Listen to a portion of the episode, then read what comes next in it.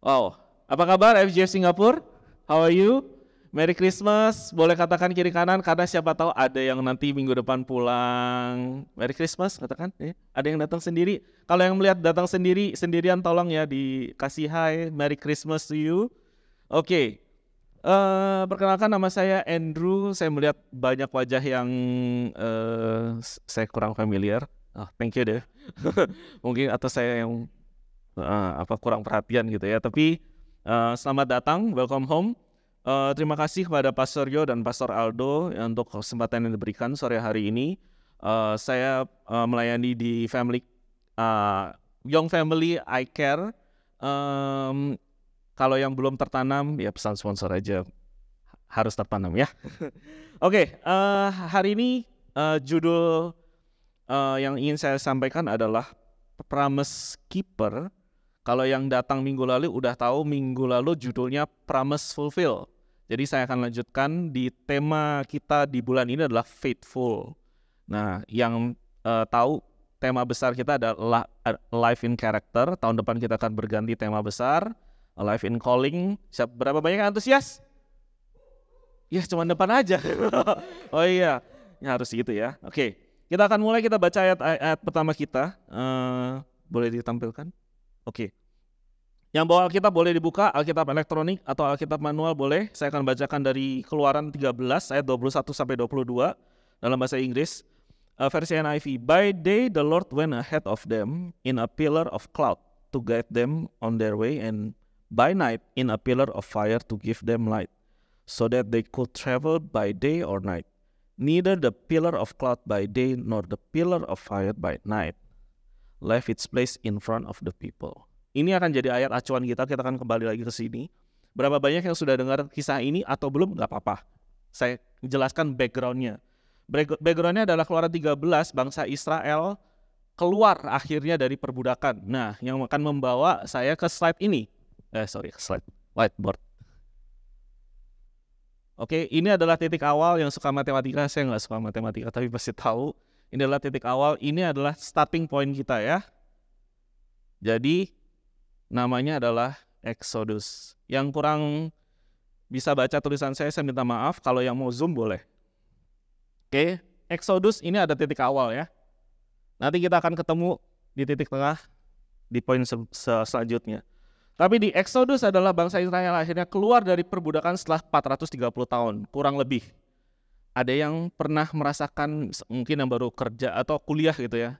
Sekarang kebanyakan kuliah 4 tahun itu rasanya kayak aduh kapan lulus gitu ya, kapan graduation gitu, kapan kalau di Indo dulu ya itu no, topi itu dilempar gitu ya, uh, tanda graduate akhirnya gitu. Mungkin yang masih sekolah, aduh kapan gue, kenapa saya harus sekolah gitu, mungkin pertanyaan itu muncul ya. Nah permasalahannya bangsa Israel diperbudak, bukan bukan sekolah ini, diperbudak 430. Dan malam itu, hari itu Tuhan membawa keluar. Oke, okay? nah berapa banyak yang keluar? 600 ribu orang laki-laki belum terhitung istri dan anak. Jadi bisa dibayangkan kalau masing-masing punya satu istri dan satu anak, itu 600 ribu berarti tambah 600 ribu tambah 600 ribu kurang lebih 2 juta. Anggaplah 2 juta orang keluar saat itu juga. Nah saya ingin membuka pertanyaan dengan ini sebelum saya masuk. Ada yang tahu berapa lama seseorang menunjukkan sifat asli atau karakternya? Butuh berapa lama? Ada yang bisa nebak?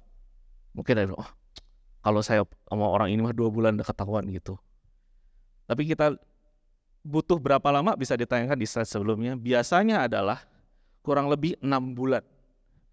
Jadi yang baru mulai masuk relationship gitu ya, baru mulai dating atau pacaran, tunggulah enam bulan kemudian. Biasanya baru sifat asli yang muncul.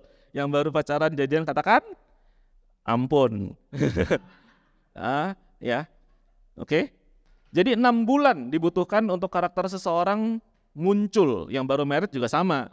Habis mulai tinggal bareng, ya yang saya bawa kehidupan saya aja. Ini kenapa anduk ada di pintu gitu ya? Nah itu istri saya itu. Kalau minum obat paling paling karena istri saya sama anak saya kemarin sakit, jangan pernah lupa. Saya biasa kalau nuangin obat cair itu selalu nggak dikocok.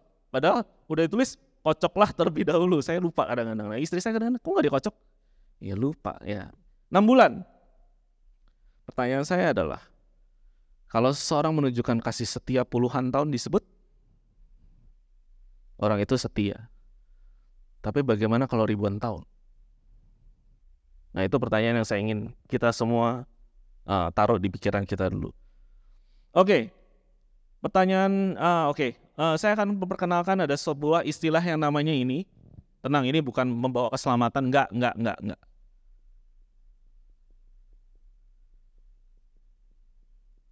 Namanya impact event. Apa ini? Ini adalah event tertentu yang, oke, okay, pertanyaan adalah, uh, ada yang lahir uh, sebelum 2000 tahun 2000 tahun 2000 sebelum tahun 2000 ada yang di depan saya tahu sebelum 2000 kebanyakan. Ya. Dulu yang terkenal ada yang oke okay ya yang selalu sebelum tahun 2000 pasti ngerti yang namanya tahun 2000 itu gosipnya apa? Ya selain kiamat. Okay. selain kiamat adalah ini karena orangnya dikit nggak apa-apa ya ada, ada interaksi sedikit.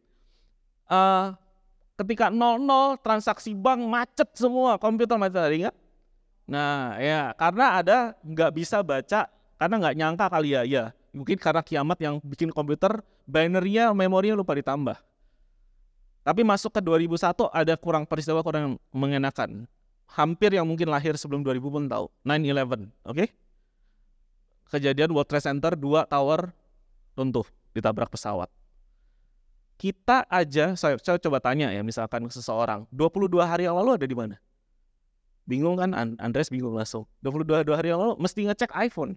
Bener gak? Di mana ya? 22 hari yang lalu ya. Tapi kalau soal impact event, kita inget.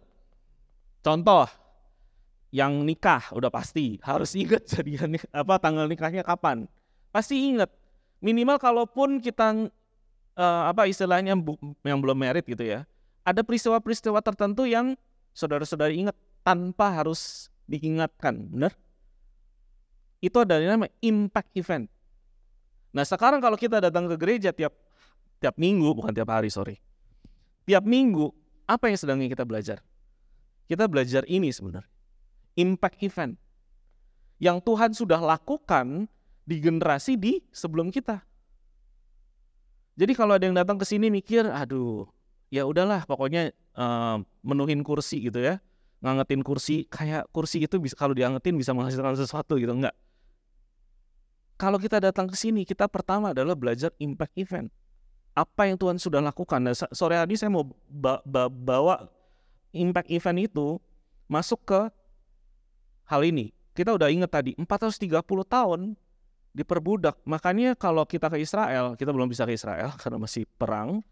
Tapi kalau yang pernah ke Israel, mengerti bahwa Passover atau Paskah itu merupakan hari yang penting buat mereka. Bangsa Yahudi itu penting. Kenapa? Karena di malam itu mereka keluar dari perbudakan. Kenapa mereka makan roti yang nggak beragi sebagai simbol dan akhirnya Tuhan pakai sebagai simbol? Karena mereka buru-buru nggak sempat nyiapin roti yang istilahnya mesti diadonan dulu, diaduk, apa diaduk dulu. Akhirnya nggak sempat, akhirnya keluar. Nah itu simbol saudara-saudara, impact event. Sorry hampir keceplosan teman-teman karena saya biasanya di Young Family manggil teman-teman. Jadi kalau kita ke sini menganggap oh ya saya udah tahu lah Christmas itu seperti apa gitu ya. Kita melupakan satu hal. Selalu ada yang kita pelajari hari lepas hari. Oke. Okay. Tema kita uh, tadi saya udah ngomong promise uh, keeper. Kata kata Ibrani dari kata kesetiaan adalah faithfulness adalah emunah ataunya atau firmness, steadfastness atau fidelity. Nah, ini menarik artinya apa sih kesetiaan yang saya tadi bilang? Kalau orang bisa berubah dalam waktu enam bulan, kita mau namakan apa yang setiap puluhan tahun atau yang sekarang kita sedang pelajari adalah ribuan tahun. Sebelum kita ada papa mama kita, ada nenek kita. Habis itu udah terlalu panjang buat saya sebutin. Tapi yang setia dari pertama sampai sekarang itu namanya faithfulness. Nah, menariknya adalah ini kata yang kita kenal untuk yang mereka senang bahasa Indonesia. Kata emunah, rootnya adalah aman. Jadi kalau kita menemukan orang yang setia, itu kita di saat yang bersamakan menemukan aman. Berapa banyak yang sekarang udah menikah gitu ya? Oh, kalau saya nggak inget pasti dia inget. Kalau saya itu nggak kurang bagus mungkin ya kontrasnya. Tapi kalau saya udah taruh trust saya ke seseorang dan orang itu setia, yang timbul apa? Aman. Nah, uh, ini akan kita pelajari. Pertanyaan, saya pertanyaan lagi ya. Boleh angkat tangan kalau misalkan kita membuat perjanjian, tapi kita tahu orang itu suka ingkar janji, ada yang mau? Ada? Oh, kan semua di sini penuh kasih, ada buah-buah roh ya. Tapi kalau kita mau buat janji dengan orang yang kita tahu ingat janji, mau nggak jawabannya? Enggak. Tapi kenapa Tuhan mau ya? Ada yang pernah berpikir, kita loh yang suka ingkar janji. Oh iya, saya mau Pastorio kemarin kan kita harus live in character, baca firman Tuhan, terus kemudian berdoa. Tapi iya, janji tinggallah janji tapi kenapa Tuhan mau? Why? Poin pertama. Uh, Oke, okay, saya ke kelewatan ya. Boleh selanjutnya. Habis itu kita baik. Our God is a God of covenant. Ini jawabannya. Tuhan kita adalah Tuhan yang initiate perjanjian, bukan kita ya. Tuhan adalah yang initiate perjanjian. Dia tahu kita nggak? Tahu. Dia tahu ke kelemahan kita nggak? Tahu. Tapi kenapa dia masih membuat perjanjian dengan kita? Why?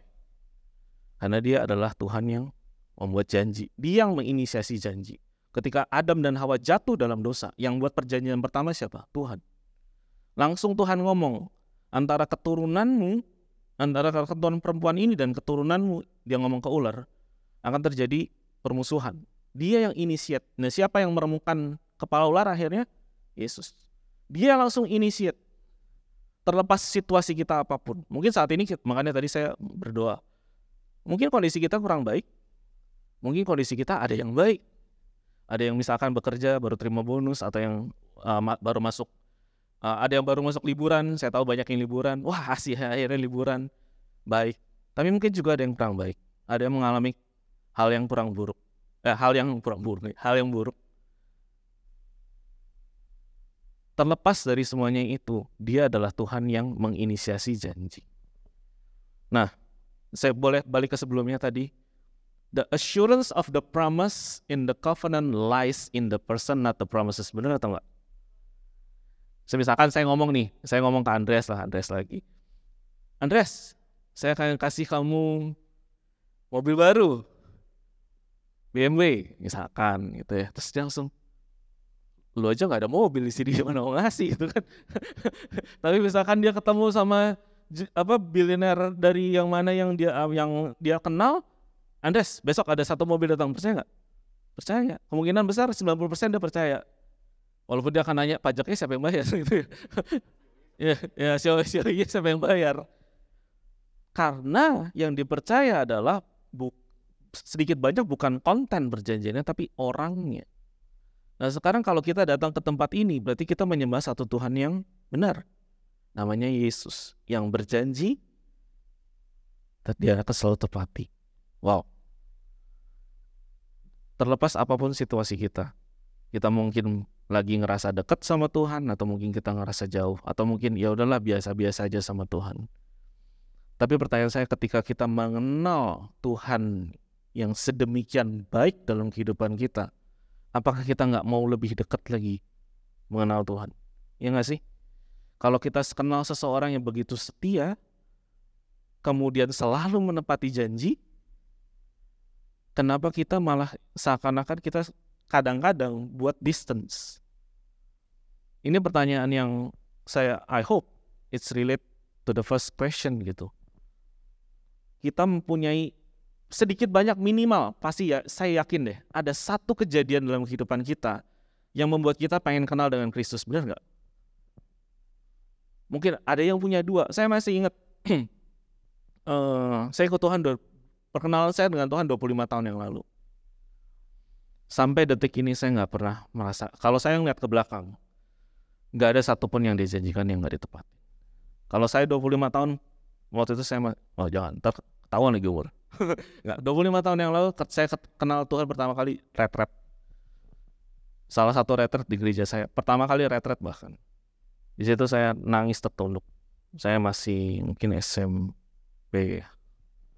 Pertama kali saya kenal Tuhan. Habis itu saya sampai sekarang. Yang saya cuma bisa lihat kasihnya ke saya. Wow. Perjanjiannya nggak ada satupun yang nggak ditepatin. Itu impactful event. Nah kalau saudara ingat perjumpaan pertama dengan Tuhan, langsung tarik ke sekarang. Where am I?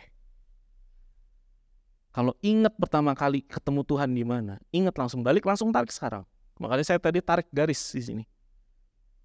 Jangan berhenti di satu impactful event. Jangan berhenti di pertemuan-pertemuan pertama. Misalkan nih, kalau saya sebut ah saya orang yang nggak ada, saya sebut BTS gitu ya, mau datang, sekali ketemu, ah udahlah, udah udah udah, cukup cukup cukup, cukup. Ada yang berani bilang gitu? Enggak, saya rasa ya, terutama fans-fans wanitanya kayaknya enggak deh gitu. Pasti pengen ngejar terus. Why? Apakah dia memberikan sesuatu untuk Anda? Iya mungkin ya, saya nggak tahu, saya nggak berani hakimin. Mungkin dia memberikan happy, dengar lagunya jadi happy. Nah itu impactful event akhirnya yang saya coba relate dengan God is our God of covenant. Oke, okay, poin uh, saya akan bacakan ayat. Uh, kita akan baca ba sedikit banyak ayat. Please uh, bear with me. Uh, dari ulangan 7 ayat 9, therefore Know that the Lord your God, He is God, the faithful God who keeps covenant and mercy for a thousand generations with those who love Him and keep His common commandments. And He repays those who hate Him to their face to destroy them. Oke, okay. Tanya lagi. Nah, saya seneng nih soalnya youth semua eh youth lagi sorry. Uh, yang adults mungkin ya yang uh, senang dengan pertanyaan. Ada yang tahu berapa generasi dari Adam sampai sekarang? Ada yang bisa jawab? Pernah nggak berpikir? Ini saya udah agak skip ya Exodus karena ini jawaban Musa. Tapi dari Adam sampai kita berapa ada yang bisa guess 50? Lebih? Lebih lah, pasti lebih ya. Kurang lebih ya, nanti bisa di jadi jadi pemikiran Anda. Kurang lebih 157 atau 160. Tapi menarik ya ditulis di sini. God who keeps covenant and mercy for a thousand. Masih kurang berapa? Masih jauh. Jadi kalau ada di sini yang ber, pernah berpikir atau masih berpikir Tuhan itu nggak setia, please cancel your thoughts, oke? Okay? Masih kurang 800 untuk dia bisa ngomong, ah udahlah selesailah, jadi nggak setia, enggak. Kita masih di generasi 160-an. Kalau oke, okay, saya bikin uh, ini dulu ya disclaimer ya. Kalau seseorang menikah umur 25, kemudian punya anak umur 26, itu udah dua generasi itu ya. Jadi jangan dipikirin 100 tahun baru itu enggak. Kalau misalkan menikah, punya anak, itu udah generasi kedua.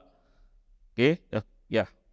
Jadi kurang lebih dari Adam ke Yesus itu kurang lebih 76 generasi. Dari Yesus sampai saat ini kurang lebih 81 generasi. Jadi kalau mempertanyakan kesetiaan Tuhan, aduh tuh aku udah jauh dari Tuhan, apakah Tuhan mau menerima aku? Brother and sister, goodness masih kurang 800. So come back. Balik lagi. Kalau bilang aku terlalu kotor, goodness, masih kurang 800. Masih bisa balik lagi ke Tuhan. Wah, wow, amazing gak? Betapa baiknya Tuhan. Kalau bicara, saya agak, agak kesusahan mempersiapkan tema ini. Bahas faithfulness Tuhan itu merupakan sesuatu kita yang nggak bisa comprehend. Sampai kapan pun kita nggak pernah bisa comprehend kebaikan Tuhan atau kesetiaan Tuhan? Saya akan kasih jawabannya, tapi merupakan satu deep thought buat kita. I hope. Oke, okay, ada ada quotes dari Wayne Grudem. I hope I spell his name wrong. Uh, his correctly, sorry. God's faithfulness means that God will always do what He said and fulfill what He has promised. Ini kalau yang punya Alkitab ini yang uh, editing ESV. Ya, ada NIV, ada NLT, ada MP, ada ESV. Nah, coba lihat kiri kanannya yang datang berdua atau datang bertiga. Coba tanya, iseng aja, berapa banyak janji yang kau lupakan? Nah, oh yang oh sorry salah ya, datang sebelahnya istrinya atau suaminya. Berapa berapa banyak janji yang lupa kita lupain? Banyak. Tapi Tuhan selalu melakukan apa yang dia omongkan. Dan yang dia omongkan adalah selalu ada di dalam Alkitab. Luar biasa. Oke, saya akan pindah ke poin kedua. He who promise is faithful. James uh, 1 verses uh, 17, every good and perfect gift is from above, coming down from the Father of the heavenly lights, who does that who does not change like shifting shadows. Oke, okay, saya agak coba cerna lebih ya. Terutama di kalimat terakhir, who does not change like shifting shadows. Kalau teman-teman tahu ada matahari, berarti nggak saya nggak akan gambar deh, jelek soalnya nanti. Kalau mataharinya berubah, posisi shadow-nya berubah nggak? Berubah. Secepat itu, dalam hitungan detik, matahari bisa berubah posisinya. Tapi ketika kita bicara karakternya Tuhan, never change. Banyak kenapa orang di luar itu susah menerima, uh, mungkin menolak ide tentang adanya Tuhan, karena mereka berpendapat mengukur dirinya dengan diri, mengukur Tuhan dengan dirinya sendiri. Kalau saya suka bohong, kalau saya suka mengingkari janji, berarti saya juga punya Tuhan yang sama yang kadang ingat, kadang enggak. Kenapa seperti itu? Karena kita selalu bermain, sorry, bukan bermain, selalu menilai Tuhan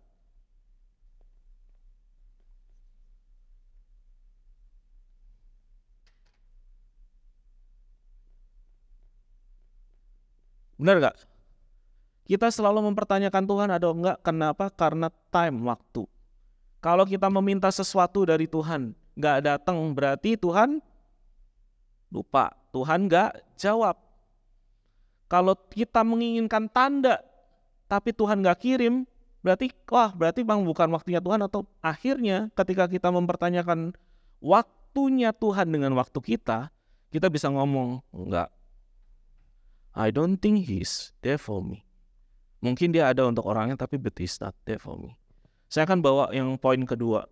Soal uh, udah belum ya? Semoga uh, udah. Boleh masuk ke bagian rainbow. He put in rainbow in the skies. It's not to remind him, but for eyes to see and remember. Ada yang pernah lihat pelangi? Pasti semua pernah. Saya bicara pelangi fisik ya, bukan pelangi yang sekarang berkembang. Tahukah saudara-saudara ada berapa jenis pelangi? 12. Means apa? In every challenges, in every situation. Perjanjiannya ada. Mau kita lihat dari atas, mau lihat kita lihat dari bawah, is apply buat kita. Dan kita baik, puji Tuhan, perjanjiannya ada buat kita kita lagi keadaan buruk, kita pun dapat janji yang sama. Bukankah luar biasa? Tuhan seperti itu. Yang lebih menarik lagi adalah tidak akan pernah ada dua orang walaupun sebelah-sebelahan melihat pelangi bentuknya persis sama. Wah, ada yang tahu? Kalau kita lihat pelangi nih, saya di sini, Andre di sana, itu gonna be different. Karena pelangi ada kondisi tertentu untuk melihat pelangi kita harus membelakangi matahari, matahari alias di belakang kita dalam dan dia harus 42 derajat itu di atas horizon. Jadi kalau Andre sedikit lebih rendah atau tinggi posisinya dari saya, dia akan melihat bentuknya beda. Oh, tapi kan kamera, eh, uh, kamera kok hampir sama? Kamera itu lenses. Prinsip kerjanya sama dengan mata. Lenses. Jadi ada yang mungkin pernah lihat double rainbow kalau di atas, itu karena dia di atas, tapi akan berbeda dengan di bawah. Kalau kita makin belajar firman, kita nggali dari pelangi aja saya ngeliat Tuhan tuh setianya kayak apa ya? Nggak iseng gitu loh. Tuhan tuh bukan Tuhan yang iseng. Ngasih pelangi terus tiba-tiba ini tanda perjanjianku denganmu. nggak iseng, bukan Tuhan yang iseng. Is a purposeful God. Jadi kalau kita ada ada ada quotes lagi, the glory of God's faithfulness is that no sin of ours has ever made him unfaithful. Nah, ini saya yang bicarakan dari tadi. Kita selalu mengukur Tuhan itu dari kelemahan kita, dari kejelekan kita. Kalau kita ngerasa udahlah, nggak usah sok, nggak usah sok sorohani lah, datang tiap minggu udah bagus, ya kan? Biasa gitu. Uh, nggak usah, nggak usah yang apa fanatik fanatik lah. Kadang kan kita push away God itu seperti itu. Why? Kenapa?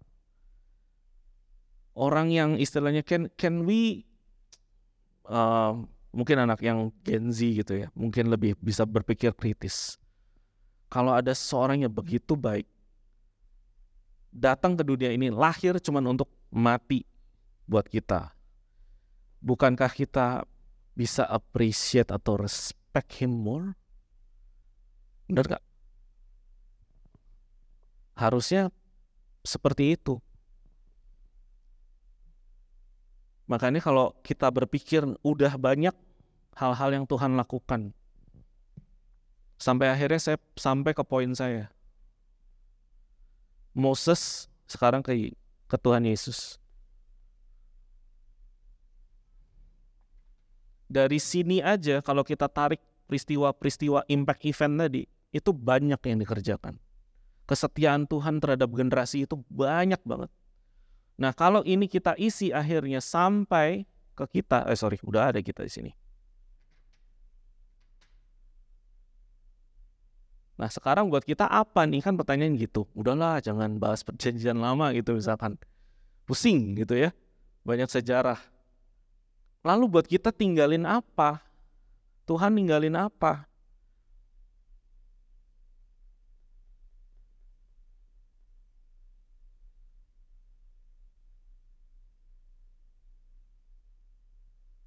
Oh, dia nggak pernah ninggalin kita sendirian. Kita ninggalin dia, could be, maybe, sering, tapi dia nggak pernah ninggalin kita. Boleh coel kiri kanannya, tepok kiri kanannya. He never leave us. Oh, he never leave us. Oh, nggak ada nggak ada bisa colek. he never leave us. Oke, okay. ini ayat dua ayat terakhir semua semangat langsung. Dua ayat terakhir. Um, First Corinthians uh, 10 verse 1 and 4. For I do not want you to be ignorant of the fact, brothers and sisters, that our ancestors were all under the cloud, and that they all passed through the sea. They were all baptized into Moses in the cloud and in the sea. They all ate the same spiritual food and drank and drank the same spiritual drink, for they drank from the spiritual rock that accompanied them, and that rock was Christ. Jadi pilar yang saya tadi sebutin, tiang awan dan tiang api akhirnya dipenuhi dalam Yesus. Jadi Yesus adalah ultimate fulfillment of God's promises and God's faithfulness ya. Jadi ketika kita nerima Tuhan, menerima Tuhan Yesus. Saya harapkan semua udah terima Tuhan di sini. Kalau belum nanti saya akan uh, ini um, pimpin lagi dalam doa is okay. Tapi Yesus adalah ultimate. Jadi ketika kita mengatakan kita ingin berubah kehidupannya tanpa Yesus nggak bisa. Karena Yesus adalah ultimate God's faithful, uh, the fulfillment of God's faithfulness. Dan kalau nanti saya ada waktu, nanti mungkin saya akan bagikan di uh, I Care Young Family tentang The Rock. Kalau teman-teman baca di situ di ayat yang ke For they drank from the spiritual rock that accompany them. Batunya gerak. Ada yang pernah lihat batu gerak? Batunya gerak, follow them. Bangsa yang menista Tuhan, yang istilahnya enggak menghargai Tuhan, protes menggerutu, bersungut-sungut, semua kejelekan yang kita punya, itu batu ngikut yakin I'm trying to challenge our mind yang mungkin kita kadang-kadang dalam situasi sulit bilang, oh enggak lah Tuhan enggak bisa, oh enggak lah Tuhan enggak setia. No. bangsa Israel diikutin batu selama 40 tahun dan mereka nggak pernah kehausan. Di salah satu ayat saya udah siapin tapi saya nggak ini baju dan kasutmu aja nggak rusak. Ada yang pengen punya ladies mungkin pengen punya sepatu yang 40 tahun tahan dipakai di padang gurun. Zaman sekarang aja jalan di hutan mungkin habis trekking udah bubar gitu. Ini 40 tahun baju dan kasutnya nggak rusak.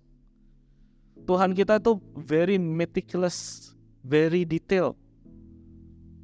Jadi untuk kita yang lagi menghadapi satu season yang mungkin heavy depan kita, mungkin satu season yang baru, mungkin yang masuk sekolah masuk apa yang kuliah masuk ke tahun terakhir, yang tugas akhir, yang baru merit atau ingin menjejak ke hubungan yang lebih tinggi. Don't worry. Jangan takut udah dibuktikan dari ribuan dari ratusan generasi. Saya akan masuk yang terakhir. Uh, saya tadi bahas, saya udah sebut tadi. Saya akan coba bahas kembali yang tentang Roh Kudus. Roh Kudus adalah sesuatu yang Tuhan kirim kirim tuh kadang-kadang kurang ya kayak bah barang he's sending us another helper sesuatu yang kita bisa relate kadang kita saya saya punya pertanyaan ini dalam pikiran saya kalau saya di zaman Yesus saya percaya nggak ya kalau sekarang kita di zaman sekarang kita aja susah percaya tapi menurut saya lebih susah lagi kalau percaya Tuhan Yesus itu ada kalau di hidup zaman dia tapi kita dapat kasih anugerah kita di hidup sekarang karena kita punya yang namanya Alkitab untuk dibaca. Kita bisa berkumpul di sini tiap minggu. Kenapa? Ada yang pernah di sini ngerasa, aduh kalau nggak gereja kayaknya nggak gimana gitu. Saya sih, saya ngaku saya orangnya. Saya pernah saya pernah ngomong pastorio pastorio kalau boleh gereja pagi dong. Malah langsung protes semua kayak. So mungkin pemain musik juga komplain. Tapi saya suka gereja kalau in the morning. Saya waktu itu tinggal di Jakarta saya gereja jam 6 pagi. Berarti saya harus bangun jam 4 why because I love the house of God. Nyembah pagi-pagi itu enak banget walaupun mungkin ada yang ketiduran. Pasti ada yang ketiduran. Satu dua pasti ada yang ketiduran. Tapi saya saya orang yang benar-benar ya saya selalu ngerasa in the morning ketika saya angkat tangan God you're so good. Wah hati saya langsung damai sedamai-damainya Roh Kudus itu ada supaya kita tiap pagi yang bangun ya minimal kalau yang habis dota atau apa sebelum tidur pagi di saat orang bangun ya sapa Tuhan Roh Kudus itu diberikan Kenapa saya wrap up ya semua ini ya? Karena ini. Saya nggak bisa membayangkan kenapa Tuhan begitu setia kalau dia nggak punya kasih. Saya nggak bisa bayangin Tuhan nggak setia dari zaman Musa sampai zaman Yesus sampai zaman kita. Berapa kita berpikir ya, kok Tuhan begitu ya? Kok Tuhan nggak udah mundur aja sih gitu? nggak bisa karena dia tadi bukan kayak kita yang bisa berpindah kepribadian kayak bayangan tapi karena kasih kalau kita mikir ini keberadaan kita kita langsung refleksi ulang pasti harus reset mindset kita kenapa kita ke sini why we in the church now karena kita merayakan celebrate his love bukan saya harap saya juga tahu pastornya berharap Christmas is not about Christmas. Tapi is a reminder that first his promise fulfilled. Second, this week he is a promise keeper. Kalau kita mulai saat itu saya very uh, uh, saya saya yakin juga pastornya Pastor Aldo very excited to have you. Saya ngeliat banyak-banyak anak-anak apa face that very young gitu ya. Uh, saya uban udah uh, banyak gitu tapi kalau Tuhan if you let him If if you just let him to walk with you. Wow. Rumahmu akan dimenangkan. Tempat belajarmu akan dimenangkan. I'm very excited. Hubunganmu akan dimenangkan. If you just let him. Yang pertama, yang pertama tadi apa? We know he is a God of covenant. Ya kan? Kemudian yang kedua, saya berbaca. He, he who promise is faithful. Yang ketiga, Jesus the ultimate fulfillment of God's faithfulness. I hope that you learn something. We learn something. Saya ketika mempersiapkan ini, I saya bingung gimana ngungkapinnya. Sampai tadi saya akhirnya I cannot talk share or share with his faithfulness without this one. This is wrap up. Udah wrap up langsung semua. Let's stand on our feet. Sebelum kita berpikir mau makan di mana, let's just uh, datang sama Tuhan. We give you praise, Jesus. We give you praise. Kami memuji kebesaran-Mu, Tuhan. Mungkin ada yang datang ke tempat ini or just because of my friend ask me. Oh mungkin karena I don't have not another thing to do. Saya nggak punya banyak. Uh, saya nggak tahu apa yang harus saya lakukan. I go to church doesn't matter. It's okay. Tapi if it's you, uh, when semua mata tertutup, sepala, semua kepala tertunduk, nggak ada yang lihat satu dengan yang lain.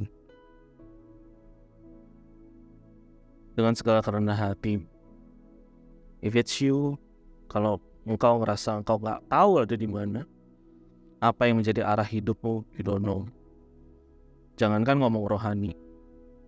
Arah hidup aja nggak tahu. Sekolah hanyalah sekolah. Belajar hanyalah belajar.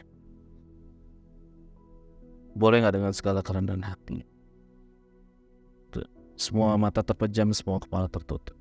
Just put your taruh tanganmu di dalam untuk mereka yang belum pernah terima Yesus sebagai Tuhan dan Juru Selamat. Izinkan saya memimpinmu dalam doa. If you need that love, if you need Him, just come. Saya akan memimpin untuk setiap mereka yang menaruh tangan atau mereka yang udah mulai jauh dari Tuhan. Ngerasa, I want to be with you again. I want that relationship with you. Mari taruh tangan kananmu di dalam and I will lead you in prayer. Just speak this word quietly No one knows. Tuhan, aku datang. Aku mengaku segala dosa. Aku mengaku membutuhkan Tuhan. Aku menerima Engkau, Tuhan Yesus, sebagai Tuhan dan Juru Selamat. Berkuasalah atas. Jadilah Tuhan atas hidup.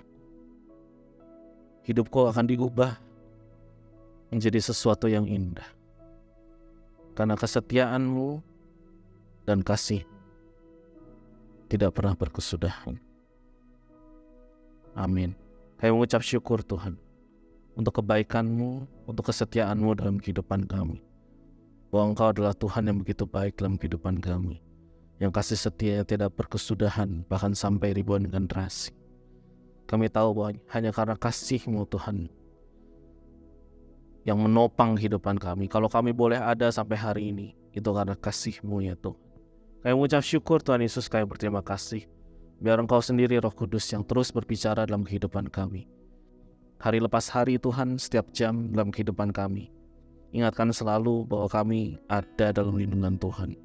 Dan bahwa kami tidak akan pernah dilepaskan oleh Tuhan. Mari kita angkat kedua tangan kita untuk menerima berkat Tuhan. Kiranya Tuhan memberkati dan melindungi engkau dan menyinarai engkau dengan wajahnya dan memberi engkau kasih demi kasih karunia. Pulanglah membawa damai sejahtera dari Allah Bapa, kasih dari Tuhan kita Yesus Kristus, dan persekutuan yang manis dengan Roh Kudus. Maranatha Tuhan Yesus, datanglah segera. Amin. Happy Sunday Church. Hope you are blessed. Uh, see you next week. Pastor you will be in the house. okay, happy Sunday and see you next week.